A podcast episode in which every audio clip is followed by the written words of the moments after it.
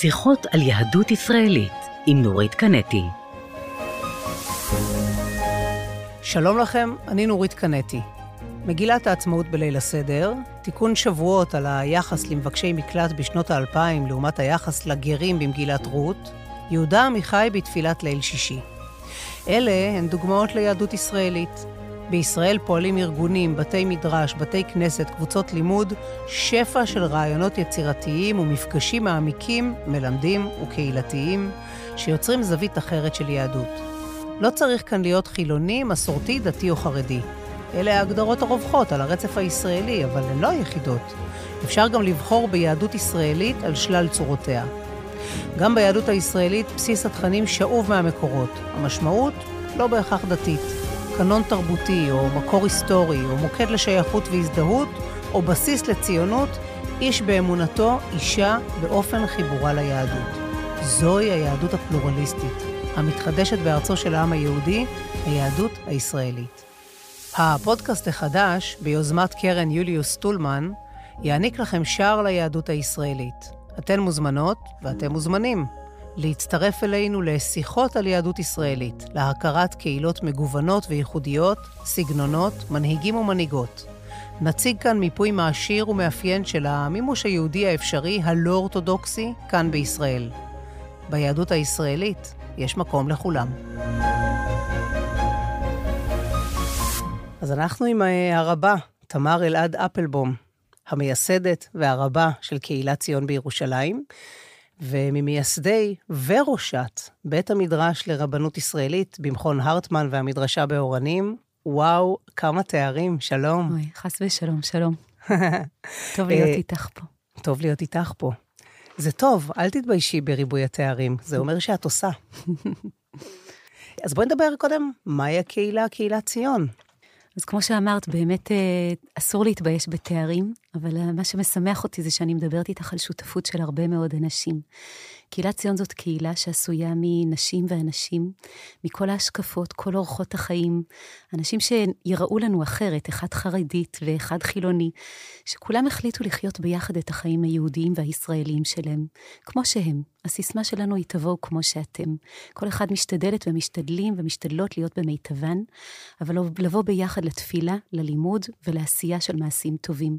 זאת קהילה בירושלים שיש בה בערך 150 משפחות מכל הסוגים, על הרצף האנושי הרחב והגדול, ולקהילה הזאת אנשים מגיעים שבאמת רוצים לחיות ביחד את החיים, אבל גם לחיות חיים מחברים בינם לבין עצמם, ובתוך העיר והחוצה, כלפי העולם.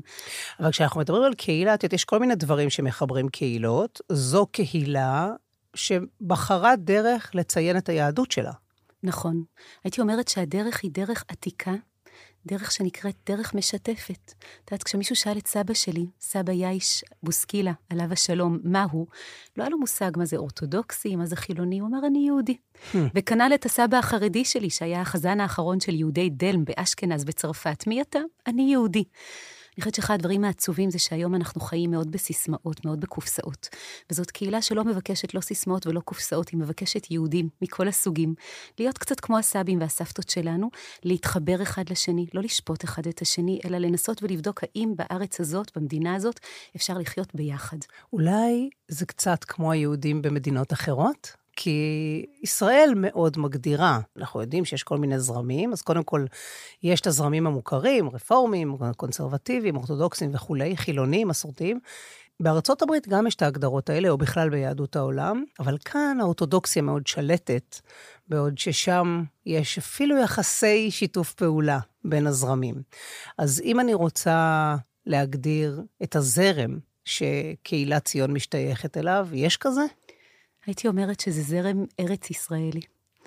הוא בעצם שייך למה שהיה לפני הזרמים. זרמים זה דבר חדש, זה קיים ב-200-250 שנים האחרונות.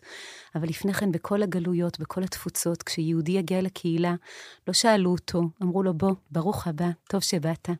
אנחנו עושים בדיוק את אותו דבר. אנחנו יהדות ישראלית. והיהדות הישראלית הזאת, יש בה אנשים כמוני ששומרי שבת.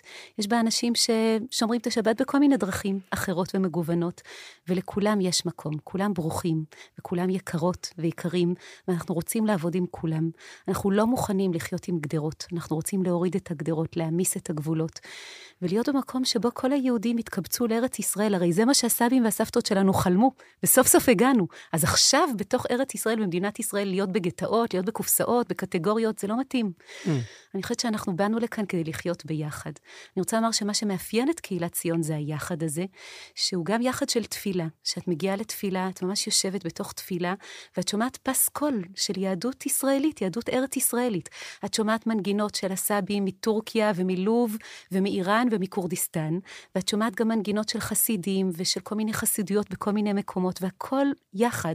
ואת גם יכולה לשמוע באה מנוחה ליגע מקיבוצים, והרעיון היה שכל אחד ירגיש שסבא שלו או סבתא שלו יושבים בצד אחד בתפילה, והנכד או הנכדה בצד שני, שכל אחד מכירים לפחות מנגינה אחת, ולא מכירים לפחות אבל, מנגינה אחרת. אבל איך זה מתנהל? זאת אומרת, נגיד באים לתפילה, ויש סדר אה, לתפילה, אז כל אחד פשוט מתפלל את הנוסח שהוא אוהב, או שאת מובילה פעם זה, פעם זה, את מגוונת, את מתכננת כל פעם לפני ולוקחת מפה ולוקחת מפה? אז זאת שאלה מדהימה. קודם כל אני אומר שזאת לא אני, אלא יש פייטנים לציון, צוות של פייטניות ופייטנים שמגיעים מכל העולמות ומכירים את כל הנוסחים והם מומחים אמיתיים לכל הנוסחים של התפילה, וביחד, באופן מאוד מאוד עמוק, במשך שנה רקמנו את הדברים, וכל השנים זה הולך ומצטבר, עוד מסורות של העולם האתיופי, של העולם הרוסי. כל הזמן הולכים וצוברים עוד ועוד מסורות. אבל אני כן רוצה להגיד שאני חושבת שמה שיפה זה שמי שבאמת עושה את עבודת הרקמה זאת הקהילה. אנשים באים וניגשים ואומרים, הנה מנגינה של סבתא שלי, מאיזה חסידות, הנה מנגינה של סבא שלי, מאיזה פיוט עתיק באיזה כפר, משהו שאני זוכר שהסבא שלי שר לי. ומעבר לזה, אני רוצה לומר שבאמת אה, היופי בקהילת ציון הוא שאנחנו יצרנו נוסח. אנשים מכירים את הנוסח הזה ומגיעים מכל העולם לשמוע אותו וללמוד אותו. יש פעמים, נוסח, יש סידור, יש, נוסח, יש ספר נוסח שבו הנוסח בסדר וכולי? הנה, הבאתי לך שתראי. בואי, נוסח תראי. ארץ ישראל, תפילת ליל שבת של קהילת ציון. יש אה, אוגדן כזה של סוגי תפילות? זאת, זה האוגדן. את יודעת, בארץ ישראל עד המאה השמינית-תשיעית בכלל לא היה סידור, אלא כן. הגאונים כתבו מה נכון. סדר התפילה. אז אנחנו חוזרים לסידור כמו שהיה, אבל בהחלט, מי שמכיר, מי שגדל כמוני, למשל, בעולם, או החרדי, או החרד"לי, או האורתודוקסי, כל אחד מעולמות אחרים, ירגיש מאוד בנוח בתפילה. אנחנו מתחילים את התפילה בדרך כלל משיר השירים, שזה מנהג עדות המזרח, יהודי מרוקו הרבה פעמים, אני, אני מכירה את זה מהבית שבו גדלתי, ואחר כך לאט לאט עוברים לידיד נפש, ועוברים לפיוטים נוספים, ומשלבים בתוך זה שיר ישראלי כל פעם, כדי שכולם באמת ירגישו בנוח. שיר שיר מושר? כאילו? כן. כן, מה אבל למשל? התפילה, כמו בעם נוכל ליגע, כמו ביאליק, החמה מראש האילונות נסתלקה, אה, כמו התרגעות, אם יש אי שם רחוק, נווה קטן, שקט. אני חושבת ששבת היא כל כולה, את יודעת, קוראים לה כלה. מלשון hmm, הכל. כן. כל אחד אמור להרגיש בשבת בבית. התורה מלמדת אותנו ששבת היא לאדם, לבהמה, לגר, לכל אחד מאיתנו. היא צריכה לתת מקום לכל אחד מאיתנו וכל אחת מאיתנו לנוח ולדעת שיש מקום בעולם. השם של הקדוש ברוך הוא המקום. צריך להיות מקום לכל יצור שהוא ברא בעולם הזה. אז מאוד מאוד חשוב לנו שהתפילה באמת תכלול בתוכה מקום ותיתן כבוד ונגישות והנגשה לכל היהודים שבאים מכל הגלויות. ובכל ערב שבת זה נשמע בדיוק אותו דבר, או שהפייטנים כל פעם משנים? כלומר, משנים. מי שמגיע יודע, או צפויה לו הפתעה? אני, א', אני מקווה לכל בן אדם שמתפלל בעולם הזה, ובמיוחד בעם ישראל, שתמיד תהיה לנו הפתעה. אוקיי. את יודעת, את מגיעה בערב שבת ואת אומרת, בבקשה, שהשבת תגיע גם השבת. זה הדבר הכי, זה הנס, שהיא הגיעה לאורך כל השנים, ואנחנו לא ויתרנו עליה, והיא לא ויתרה עלינו. אבל אני רוצה לומר שתמיד זה משתנה, כי אנחנו, תמיד יש בת מצווה או שמחה. של חתונה, או חס ושלום אבל, ואנחנו מתייחסים למה שקורה בתוך הקהילה. וגם סביבנו קורים דברים בארץ הזו. יש רגעים שמחים, יש רגעים טראומטיים וקשים. הדבר הזה צריך לבוא לידי ביטוי בתוך התפילה שלנו, וגם בעולם, אם חס ושלום קרה משהו בעולם. אנחנו מתפללים עלינו ועל כל העולם. אז אני חושבת שהתפילה לא יכולה, אסור שהיא תהיה אותו דבר. Mm-hmm. הרבי מקוצק היה אומר שמי שהתפלל היום, כמו שהוא התפלל אתמול, רשע טוב ממנו. תפילה צריכה להיות משהו שהיא כל הזמן דלת פתוחה מתוך עומק הנשמה והפרטיות והפנימיות, אל גודל האינסוף של העולם שהקדוש ברוך הוא ברא. אז התפקיד שלנו, אני חושבת, בקהילות שלנו, ואצלנו בקהילת ציון, בעיר הקודש, בירושלים, זה להיות הדופק של כל מה שקורה סביבנו, ולכן כל פעם שאנחנו מגיעים, אנחנו מדברים לפני, משוחחים, מדייקים, ומגיעים מוכנים עם כוונה. חסידים ראשונים היו שוהים לפני התפילה, וצריך להגיע עם כוונה לקראת התפילה. תיארת קודם שמגיעים לאירועי הקהילה גם אנשים שהם חרדים, למשל. עכשיו, להם יש את הנוסחים שלהם ואת הדרך שלהם לציין שבת. זה תוספת עבורם, זה אורח חיים מסוים, אבל תפילה אחרת. זאת אומרת, איך יכול אדם שהוא אורתודוקס באמת להזדהות עם הנוסח הכל כך פתוח ופלואידי שאת מציעה בקהילה? תראי, אני עצמי באה מבית מאוד מאוד אורתודוקסי. ואני חושבת שמה שיפה זה שבתפילה, כמי שהתפללה כל החיים שלה, במניינים בילדותי ממש גדלתי בבית ספר חב"ד.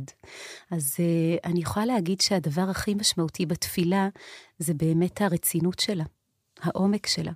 כשאת רואה קהל שמגיע, וכולם עוצמים עיניים, וכולם מתפללים בכוונה שלמה, בהתכווננות שלמה, משהו קורה באותה תפילה. ואדם שגדל בעולם אה, חרדי, אני חושבת שהרבה מאוד פעמים זה מה שהוא מחפש. הוא מחפש תפילה שיש בה כוונה.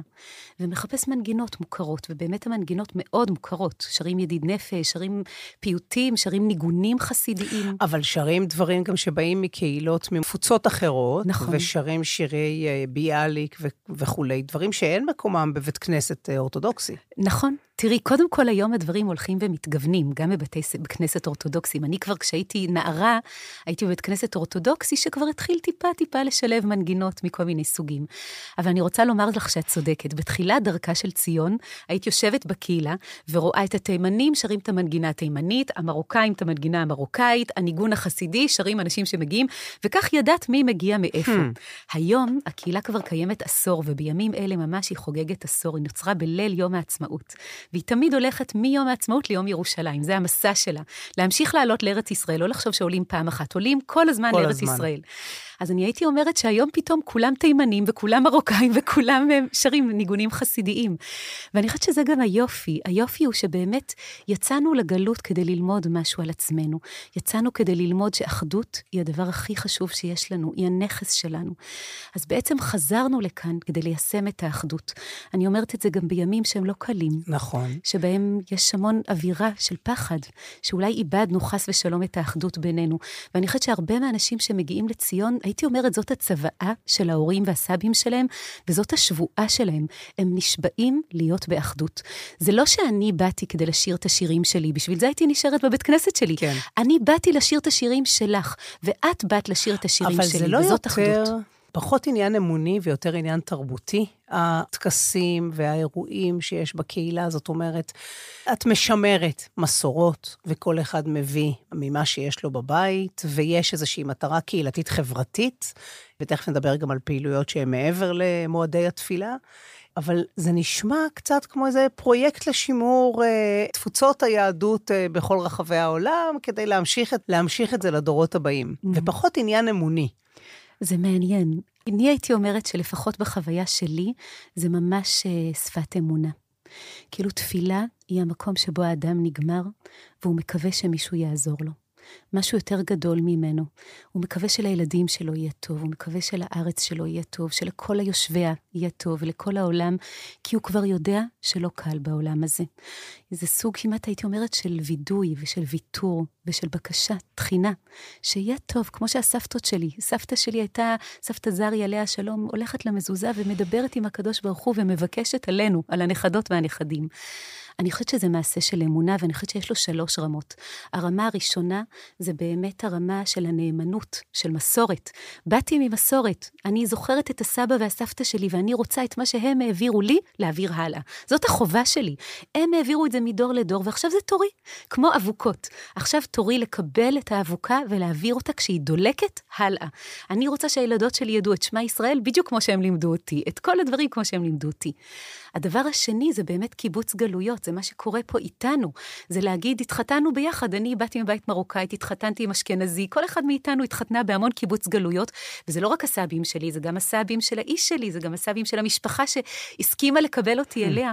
הקיבוץ גלויות זה גם עוד תפקיד שקיבלנו על עצמנו, חתונה, נישואין, משפחה, זה חיים של ברית. אבל יש עוד ברית, והיא הברית עם המקום הזה, והיא הברית עם העתיד של המקום הזה, והיא הברית שבה אנחנו מקבלים על עצמנו לפתוח שערים פתוחים. בית כנסת אמור להיות מקום שיש לו חלונות פתוחים לכל שבטי ישראל. בבית המקדש היו חלונות לכל שבטי ישראל, והיה חלון אחד למי שלא יודע באיזה שבט הוא. Hmm. אז המטרה שלנו היא להעביר את מה שאני, תמר, קיבלתי, להעביר את מה שאנחנו במשפחות קיבלנו, ולהעביר משהו שהוא התמונה של העתיד. איך העתיד צריך להיראות. אבל את לא מרגישה... זה ממש פעולה של אמונה. אבל את לא מרגישה שאת קצת אה, הילד בסכר? תראי מה קורה בחברה הישראלית. אני מדברת עכשיו רק סביב העניין הדתי. Mm-hmm.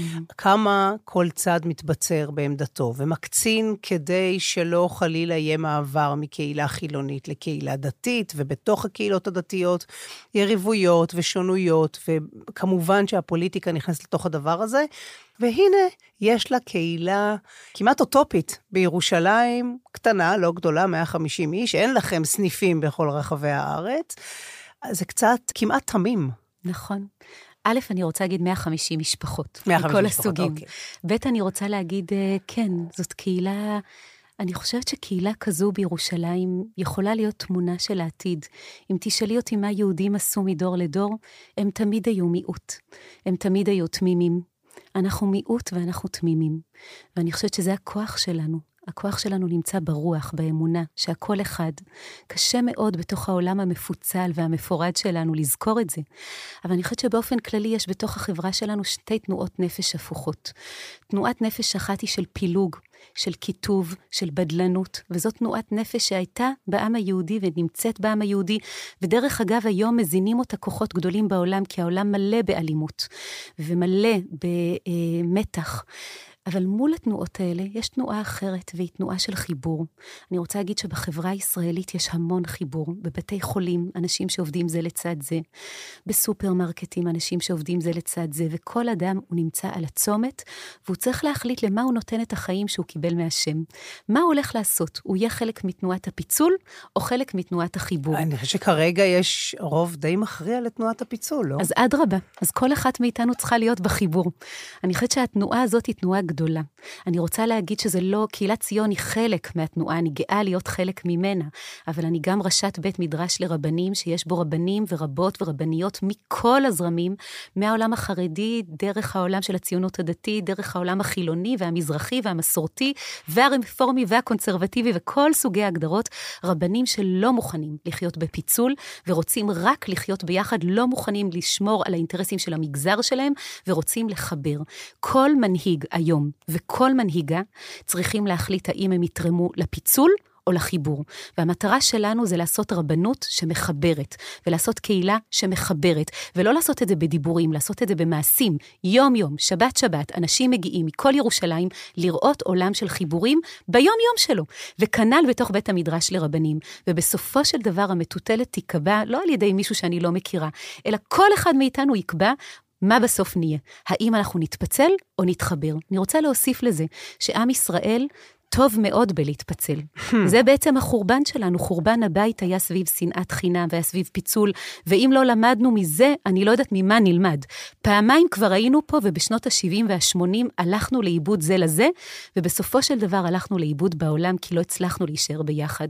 אז כובד ההיסטוריה יושב על הכתפיים, ולכן כל מעשה קטן שכל אחד מאיתנו עושים ליהדות ישראלית, מחברת, מגשרת, מרפאת, מרפאת את השנאה שהייתה אז, זה המעשה הכי גדול שיהודי בארץ ישראל וכל תושב ישראלי יכול לעשות בימים אלה. שאלה אם לא מאוחר מדי, אמרת בשנות ה-70 וה-80, קיומה של, של, של מדינה או של ריבונות יהודית, והנה אנחנו ככה לקראת בשנת ה-75, וזה נראה כמו באמת ניצחון מכריע. והשאלה היא באמת, כאילו, מאיפה את שואבת את האופטימיות, או שאת אומרת, אני את שלי עושה, גם בהכשרת הרבנים, ואני מפיצה את זה לכל עבר, ווואלה, מה שיהיה, יהיה. זה יישאר, תמיד נהיה זרם מאחד איפשהו. תראי, אני חושבת ש... אם היית שואלת אותי אם אני אדם אופטימי או פסימי, הייתי אומרת לך שאני אדם מאמין. אני מאמינה בעשייה, אני מאמינה בעבודה. אנחנו באנו לעולם כדי לעבוד. העולם מלא באלימות, בפילוג. תמיד הוא היה, ותמיד הוא יהיה. והתפקיד שלנו זה לתרום את החלק הקטן שלנו לזה שיש סיכוי שהוא יהיה אחרת. ואם תשאלי אותי, מאה השנים האחרונות של עם ישראל הן נס, נס שנעשה בידי בני אדם ובידי הרבה עזרה משמיים, נס שהביא אותנו להצליח לעשות ביחד מעשה גדול של לשוב הביתה. כמו שהיו ניסים לפנינו, יהיו ניסים אחרינו, אבל אף אחד לא יעשה אותם בשבילנו. אנחנו צריכים לבקש עליהם ואנחנו צריכים להשתתף בהם. אני חושבת שאנחנו נקראות בימי חיינו להיות חלוצות. תמיד אני אומרת שחלוצים עומדים בין חלום למחלה. לכן המילה חלוץ היא בין חלום למחלה.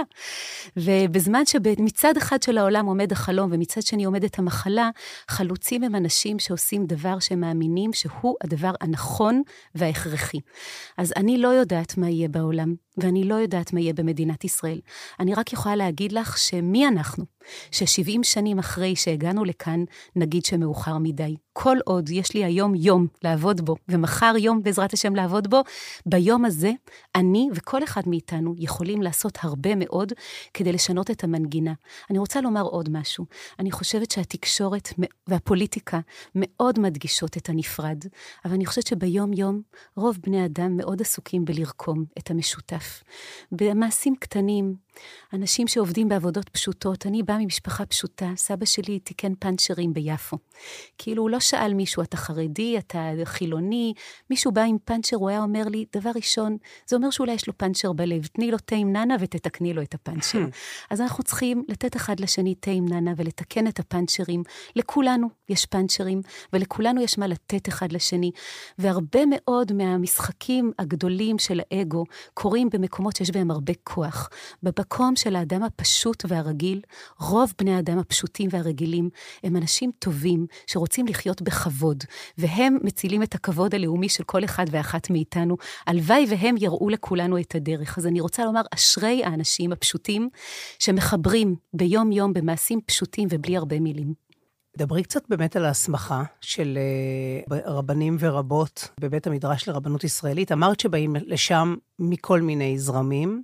מה הם באים לקבל? אם באים כבר אנשים שהוכשרו לרבנות, והם באים, מה הם באים לקבל ואיך הם משלבים את זה בקהילות שלהם, ודווקא ביותר אורתודוקסיות? אז בית המדרש לרבנות ישראלית הוא באמת חלום. אה, כשראינו שכל בית מדרש הוא לעצמו, האורתודוקסים לומדים לעצמם, החילונים ככה יוצרים את ההנהגה שלהם בקיבוצים, ואמרנו לעצמנו, רגע, רבנים צריכים לדאוג ביחד לעם ישראל. רב, אומר אחד התלמידים הגדולים של הבעל שם טוב, רבי יעקב יוסף מפולע, מלשון הרבה. הוא צריך להכיר את כל ההרבה של עם ישראל ולשרת אותו. אז אה, איך אפשר להיות רב אם אני לא מכירה את ההרבה הזה? אני באתי מעולם אורתודוקסי, לא הכרתי חילונים עד הצבא, לא פגשתי אף פעם חילונים. איך אני יכולה לשרת את ההרבה?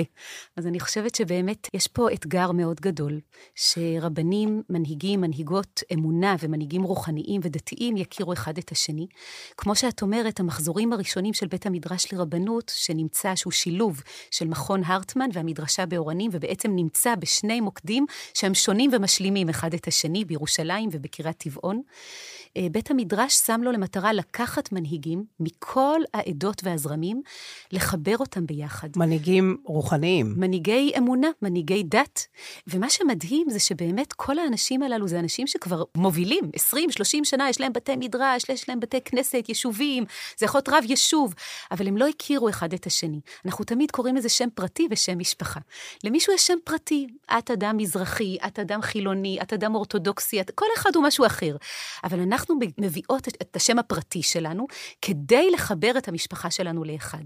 ובעצם מה שעשינו זה שכולנו הבאנו את אותם נושאים, שבת, ולמדנו את זה ביחד, וכל אחד הביא את החלק שלו. למדנו הלכה, למדנו גיור, למדנו נושאים מסוגים שונים, קדושה, נישואין, ברית, משפחה. את כל הנושאים הללו הבאנו יחד, למדנו על מידות ועל אתיקה רבנית, ואת כל זה הבאנו יחד כדי לשתף אחד את השני במה הדברים המרכזיים שאני מביאה איתי משם הפרטי שלי, ואיך שם המשפחה יכול לכלול את כל הדברים האלה יחד. ואיפה האלמנט הישראלי? הייתי אומרת שהאלמנט הישראלי הוא בזה שאנחנו קודם כל יוצאים להכיר את החברה הישראלית. אנחנו פוגשים מנהיגים שלה מעולמות שונים, אנחנו יוצאים לראות מה קורה בה. אה, כשקורה משהו בדרום, בצפון, אנחנו נוסעים לראות מה שלום האנשים, להכיר אותם. ומעבר לזה, אנחנו גם משרתים עולמות שלמים שהם לא בהכרח יהודיים. אנחנו נוסעים להכיר דרוזים, נוסעים להכיר צ'רקסים, נוסעים לפגוש את הבדואים, נוסעים להכיר את כל העולם שנמצא סביבנו, כי אנחנו צריכים לשרת את החברה הישראלית כולה ולהכיר אותה ולהבין אותה, להכיר את המנהיגים שלה, את הצרות שלה. פלסטינים, יש התמודדות כן, עם, אה, בהחלט. עם השאלות הפוליטיות, כן, המדיניות זאת החובה הכבדות? שלנו, זאת החובה. איך רב יכול לחיות בארץ הזאת בלי לשאול את עצמו, בלי להכיר, בלי לפגוש את המנהיגים בעולמות אחרים? עכשיו, זה להכיר את החברה, אבל רבנות ישראלית זה זה, או זה גם לשלב טקסטים ישראלים, או נגיד יהדות כתרבות בתוך היהדות האמונית שרב מוביל בקהילתו? אז גם, אני חושבת שזה היופי. תראי, העושר היהודי-ישראלי הוא כל כך גדול. יש לנו אוצרות עצומים, שחלקם עברו מדור לדור במשך אלפיים שנה, וחלקם, אה, ויותר, וחלקם נמצאים פה, ונוצרו פה במאה השנים האחרונות, וגם להם יש מקום. אחד הדברים שאני הכי אוהבת זה לראות רב אורתודוקסי עומד תחת החופה, פותח עם שיר השירים, מאחל משהו לזוג ומסיים במילים של אה, יהודה עמיחי. אחד השירים של יהודה עמיחי. זה הרגע שאני מרגישה שאני נמצאת בדיוק בדיוק במקום שכל הדורות חלמו עליו. היכולת הזאת לארוג את הכל ביחד. מזמור מתהילים, פסוקים משיר השירים, פירושים של רבנים שחיו במאות השנים האחרונות, ובסוף שיר של משורר או משוררת שנמצאים כאן, או היו כאן ממש בינינו לא מזמן. אני חושבת שזה היופי. אבל כאלה שמביאים, לוקחים את היהדות ועושים עליהם, עליה יצירה, או כאלה שלוקחים את הישראליות ועושים עליה יצירה. זאת אומרת, יונתן גפן, למשל, שסביב המוות שלו היה, אפילו העמיק הקיטוב אה, בארץ, האם טקסטים של יונתן גפן יכולים לעבור בבית המדרש לרבנות, בטח. ולצייד רבנים ורבות שהם לא חילונים ולא מסורתיים, שהם אורתודוקסים. בטח, זאת חובה, זאת חובה. זה נכסי תרבות של עם ישראל, של החברה הישראלית. אני אתן לך כדוגמה את עצמי. אנחנו בשבועות האחרונים נפרדנו ממאיר שלו ומיונתן גפן, וזאת הייתה בשבילי זכות וחובה כמנהיגה יהודית, אה, לעמוד מול הקהילה ועם הקהילה ולהקריא להם מתוך מאיר שלו בביתו במדבר, גינת בר, ומתוך השירה והכתיבה של יונתן גפן. אלה דברים ש... כל אחד מהם הוא כמו המשך לפירוש של מה זה להיות יהודי, של האתגרים הגדולים. יהודים תמיד שאלו שאלות. אסור לנו לפחד לשאול שאלות. השאלות הכי גדולות הולכות איתנו אלפי שנים. תחשבי על רבי יהודה הנשיא, ששואל במשנה במסכת אבות, איזוהי דרך ישרה שיבור לו האדם. הדרך הישרה הזאת, אם אנחנו ממשיכים לחפש אותה, אם ישראל זה מלשון איזוהי דרך ישרה, איך אפשר לא לשאול את השאלה הזאת, גם כמו שמאיר שלו שאל אותה, וגם כמו שיונתן גפן שאל אותה. זאת החובה שלנו, והחובה שלנו היא כל הזמן להעמיק את היכולת שלנו לשאול שאלות באומץ ולתת תשובות באומץ, תשובות שונות ושאלות שונות, בשפה שהיא שפה מגוונת, אבל היא בתוך תיבת תהודה אחת של יהדות ישראלית. את יודעת, זה ברור שמה שאת מציעה ומובילה זה כמובן לא הסטנדרט בחברה הישראלית, אחרת לא היינו מדברות על זה. ואת גדלת בחינוך אורתודוקסי, אמרת, חבדניקי אפילו. אה, מה היה בחינוך שלך, או בבית שלך, או מה מיוחד בסביבה שצמחת בה, שצימח אותך, ושיכול להצמיח אנשים כמוך במקומות אחרים? אהבת ישראל. אני גדלתי בבית מלא מלא באהבת ישראל ואהבת אדם. כלומר, אה, ההורים שלי, שייבדלו לחיים ארוכים, תמיד, תמיד, אני זוכרת כל ערב שבת איך אבא שלי היה מספר, הוא עבד בסוכנות היהודית, הוא היה עוצר לפני הקידוש, ומספר לנו שהשבוע עלו מאתיופיה אחים ואחיות שלנו, והיה ממש מתרגש ובוכה, ואני איתו וכולנו איתו. אנחנו נס, אנחנו סיפור של עמל, של מאמץ, של מסירות נפש. לא יכול להיות שהסיפור הזה ייגמר עכשיו שהגענו לכאן. אני חושבת שיש איזה סוג של כמיהה, שעכשיו שהגענו לכאן נפסיק להתאמץ כל כך הרבה. אבל כמו שאמרנו, לעובדה ולשומרה זה המילים הראשונות שהתורה מספרת. צריך לעבוד וצריך לשמור. כמו שצריך לעבוד על משפחה, לשמור עליה, כמו שצריך לעבוד על חברה, צריך לשמור עליה. ככה צריך לעבוד על הישראליות שלנו ולשמור עליה. היא לא נמצאת פה, היא כל הזמן משתנה, היא כל הזמן אבל יש מתאתגרת. מאבק גם עליה. נכון. זאת אומרת, אני בטוחה שאני אשאל הרבה מאוד אנשים באיזה בית גדלתם, הם יגידו לי, מה, גדלנו על ערכים של אהבת הארץ ואהבת האדם, הרי מי לא אוהב את הארץ? כל המאבק הפנימי הוא על לאן תלך הארץ. בכל זאת יש משהו אחר. זה מאבק טבעי. כלומר, אני, אני אגיד לך את זה במילים אחרות. העם היהודי מגיע מה, מהיסטוריה ארוכה של גלויות שונות. עברנו כל כך הרבה, התרחקנו אחד מהשני. באמת הגענו לכאן שונים. ולא באמת הייתה לנו הזדמנות בתוך כל 70 שנים הראשונות לעצור רגע ולהגיד, תגידי, נורית, מה את חושבת על הנושא הזה? מה זה בשבילך שבת? מה זה בשבילך גיור? הסטטוס קוו בהרבה מובנים היה איזה מין זריקת הרדמה, שאמרה לנו, חכו רגע, אולי נגיע לזה באיזשהו שלב. אני רוצה לראות את הרגע הזה כהזדמנות. היא הזדמנות כואבת, היא כואבת לכל אחד מאיתנו. על הרגליים שלנו כואב, מללכת ברחובות, ללב שלנו כואב, מלשמוע את הכאב, את הדאגה של כל אחד ואחת מאיתנו. אבל האמת שהגיע הזמן לעשות שיחה על מי, מה, מה אנחנו, לא מיהו יהודי, מהו יהודי? מה זה להיות יהודי? מה זה מדינת ישראל? מה הייעוד שלנו? לא רק מה הגורל שלנו, לא רק מה עברנו, אלא מה אנחנו רוצים לעבור, מה החלומות שלנו, איפה הם נפגשים. איפה הם לא נפגשים ונעשה מרחב כדי שנוכל את ואני ועוד הרבה אנשים לחיות זה לצד זה ביחד? ברור שלא נהיה אותו דבר, לא נועדנו להיות אותו דבר. אנחנו צריכים להיות עם גדול, מגוון. סבא שלי תמיד אמר, שבעת המינים, זה מלשון שבע, זה לא יכול להיות אותו דבר, אין מין אחד, אנחנו מגוונים, אנחנו שונים. אבל כל הרעיון זה ללמוד לחיות ביחד. אנחנו נלחמנו זה למען זה וזה עם זה למען החיים, למען הגוף. אני אחות שכולה, אח שלי קבור בהר הרצל. הוא עשה את זה למען הגוף של החברה הישראלית. אבל הרוח של החברה הישראלית היא עדיין לא איתנה, היא עדיין לא דוברה, היא עדיין לא הוסכמה, ואנחנו חייבים לקחת את ה-70 השנים הבאות כדי להסכים ולדבר ולשוחח ולעשות הכל מתוך כבוד, מתוך הקשבה, מתוך אה, איזה סוג של הבנה עמוקה, שאנחנו לא נהיה אותו דבר ואנחנו צריכים ליצור במקום הזה מרחב מספיק גדול, ומתוך זיכרון שלא ידענו לעשות את זה בעבר ואנחנו חייבות לדעת לעשות את זה בהווה. אז אני רוצה להגיד ש... ככל שהתקופה הזאת היא תקופה מבהילה, היא גם תקופה חשובה. אנחנו נחליט אם היא אבל או חופה, ואני מקווה שהיא תהיה חופה. כל מה שאת אומרת הוא בעצם מאבק על דמותה של המדינה, וגם קודם דיברת הרבה על אהבת הארץ ועל להיות כאן, ואני תוהה מה המקום של יהודי העולם בתוך הסיפור שאת מספרת. זה דבר מדהים, אני כל כך שמחה ומודה שאת שואלת על זה. אני מרגישה שהסיפור היהודי בישראל לעולם לא יהיה שלם, בלי לקחת מאוד ברצינות את העובדה שאנחנו חלק ממשהו גדול, שיש יהודים בכל העולם שצריכים להיות יהודים ויהודיות בכל העולם. יש להם מקום, הם נשלחו לא על ידינו, אנחנו לא מחליטים. הקדוש ברוך הוא שלח אותם להיות בכל העולם. ואני חושבת שבסופו של דבר רוב עם ישראל יהיה כאן, אבל הוא יצטרך תמיד להיות בקשר עם האחים והאחיות שלו בתפוצות, להודות להם שהם נמצאים בתפוצות ושמשמיעים את הקול היהודי בכל מקום שאנחנו, ומחזיקים את האבוקה הזאת שדיברנו עליה, ללמוד מהם, כי יש הרבה מה ללמוד מהם.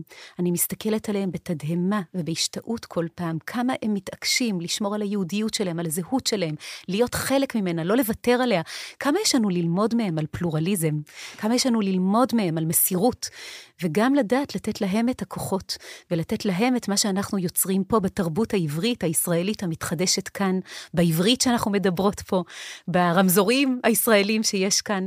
אז אני חושבת שזה חלק מהסיפור, ואני באמת חושבת שה... אחד האתגרים שלנו, אפרופו שאלות הזהות הגדולות שהחברה הישראלית מתמודדת איתן, זה היחס שלנו ליהודי התפוצות, וההבנה שאנחנו משרתים אותם, ולא רק את עצמנו, שיש להם מה להגיד לנו, שאנחנו מסכנים אותם כשאנחנו מסכנים את עצמנו, ואנחנו צריכים להתייחס בכובד ראש גדול לעתיד שלהם, כי הוא קשור מאוד בעתיד שלנו. איזה תגובות לאורך עשור שבו את מובילה את קהילת ציון את קיבלת, על הדרך הייחודית שאת אה, מובילה, וגם אנשים שהצטרפו. מניחה ששיתפו אותך ב... בהתלבטויות או תגובות קשות. תראה, אני מחייכת, כי אני רבה 25 שנה. בהתחלה, כשבאתי לספר להורים שלי שאני הולכת ללמוד לרבנות, הייתי בחורה צעירה אורתודוקסית שהתחתנה עם בחור מקסים אורתודוקסי. הלכנו יד ביד לספר להורים שאנחנו, שאני הולכת ללמוד לרבנות, ואימא שלי בכתה חצי שעה. חצי שעה. היא בכתה ואמרה, אבל מה זה? אף פעם לא שמעתי על דבר כזה. איך אנשים יתייחסו אלייך? מזל, מזל שיוסי התחתן איתך. ואני זוכרת את התחושה ואת הפחד. ואני זוכרת שיוסי ואני אמרנו, אבל זה מה שאתם לימדתם אותנו, לימדתם אותנו לחבר, לימדתם אותנו מנהיגות, ומעל הכל לימדתם אותנו אהבת ישראל ואדם ואמונה. ומאז קרה לנו נס. ראינו יותר ויותר חברים מצטרפים אלינו. ההורים שלי הצטרפו אלינו. אני לא אשכח את הדודים שלי, המרוקאים כותבים לי מזל טוב ובשעה טובה כשקיבלתי הסמכה אי אז לפני uh, אה, 25 שנה, וכשהקמנו את בית המדרש לרבנות ישראלית לפני עשור, ואת קהילת ציון לפני עשור, שבהרבה מובנים נוצרה בהשראת הסבים שלנו שנפטרו לפני עשור. אני רוצה לומר שהתחושה שלי היא שהחברה הישראלית עייפה מפילוג. היא עייפה משנאה, היא עייפה מכל הקטגוריות האלה. היא לא חיה את זה. בתוך החיים שלנו אנחנו הרבה יותר מעורבבים כבר מזמן. וההורים שלי והמשפחה שלנו, וההורים של יוסי, האיש שלי והמשפחה כולה והחברים שלנו, היום הם באמת התומכים והשותפים הכי גדולים שלנו, כי בעצם זה בדיוק מה שלימדו אותי לעשות כשהייתי קטנה. אז הייתי אומרת שהיום אני הרבה יותר קרובה למה שהייתי כשהייתי בת חמש ושרתי ניגוני חב"ד. עכשיו, טוב, בואי נדבר קצת טכניקה. איפה בית הכנסת של קהילת ציון? מי מצטרף? איך אפשר להצטרף? האם אתם עושים משהו כדי לצרף את האנשים? אז uh, הקהילה עצמה נמצאת בירושלים, בשכונת בקה. Uh, היא בדיוק עברה למשכן חדש על רחוב עמק רפאים ברכות. 22, תודה רבה, uh, בבית הספר בית חינוך. Uh, וזכינו מאוד שכל פעם פתחו בפנינו שערים, בדרך כלל בבתי ספר שונים, ונתנו לנו להיות חלק, כי באמת לא פשוט לקהילה כזאת למצוא בית, למצוא מה, משכן. מה, עיריית ירושלים לא יכולה לספק לכזה פרויקט בעזרת בית? השם, אני מקווה שמהפה שלך לעיריית ירושלים ולקדוש ברוך הוא. אבל אני כן אגיד שאנשים מצטרפים כל הזמן. אה, בליל העצמאות, שזה באמת אה, הלילה שבו הוקמה קהילת ציון, בעצם הלילה הזה התחיל לפני 23 שנה, כשאח שלי הוביל את התפילה אצלנו בבית, זאת הייתה מתנת החתונה שביקשנו ממנו. שנה אחר כך הוא כבר נפל, הוא היה לוחם בפלחן צנחנים, ואנחנו החלטנו בעצם להמשיך את דרכו, את חלומו, את היחד הזה. ו... מה היה שמו? נדב, נדב אלעד, זכרו לברכה. מאז בעצם המשכנו בכל מקום שהיינו. גרנו בנגב בהתחלה, ושם עשינו והובלנו תפילות כאלה. ולפני עשור, כמו שאמרתי, הקמנו את קהילת ציון, הזמנו שלושה אנשים לבוא אלינו לסלון, באו שישים, ולאט הקהילה גדלה מפה לאוזן, לא פרסמנו אותה בהתחלה. רצינו שמי שמחפש את זה הוא ימצא, או היא תמצא. והיום באמת, אם תגיעי לחצר של קהילת ציון בערב שבת, את תראי מאות אנשים. תראי ילדים וזקנים, ואנשים בכל הגוונים ואורחות החיים. ואם מישהו היה רוצה לקבל הגדרה, זה לא רפורמים, זה לא קונסרבטיבים, זה לא, כמובן זה לא אורתודוקסים, זה לא חילונים, זה לא מסורתיים. מה זה? מה זה כן?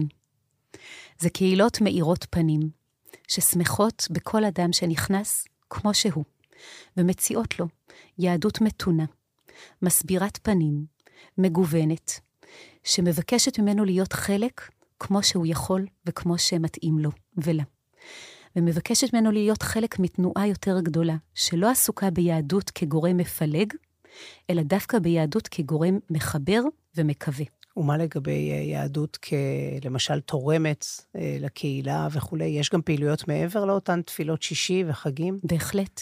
יש הרבה עשייה. זאת יהדות שכל הזמן עסוקה בבני אדם, היא מסתכלת ימינה ושמאלה, מחפשת מי האני שאני יכולה לעזור לו, מי דר הרחוב בעיר שלי שאני יכולה לעזור לו, מי העניים מכל הסוגים, מוסלמים, נוצרים, לנו בקהילת ציון יש המון פרויקטים שהם פרויקטים משותפים עם נוצרים ומוסלמים בעיר, לעזור לעניים שלהם, ובתקופת הרמדאן אנחנו עוזרים לעניים מוסלמים. זאת החובה שלנו, זה מה שיהודים עשו מדור לדור, אלה הרעיונות שאנחנו נשאנו כל ההיסטוריה.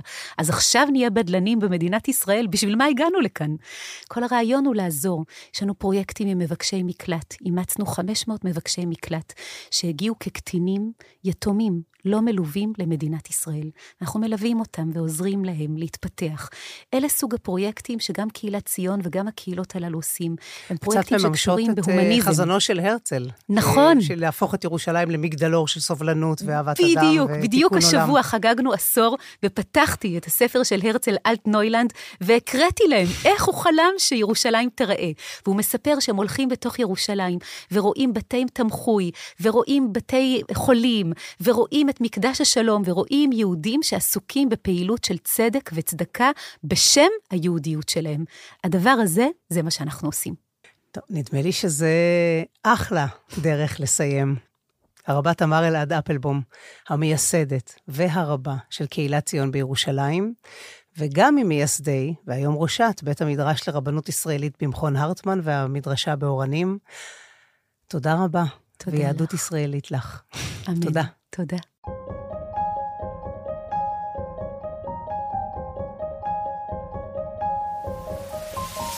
עד כאן.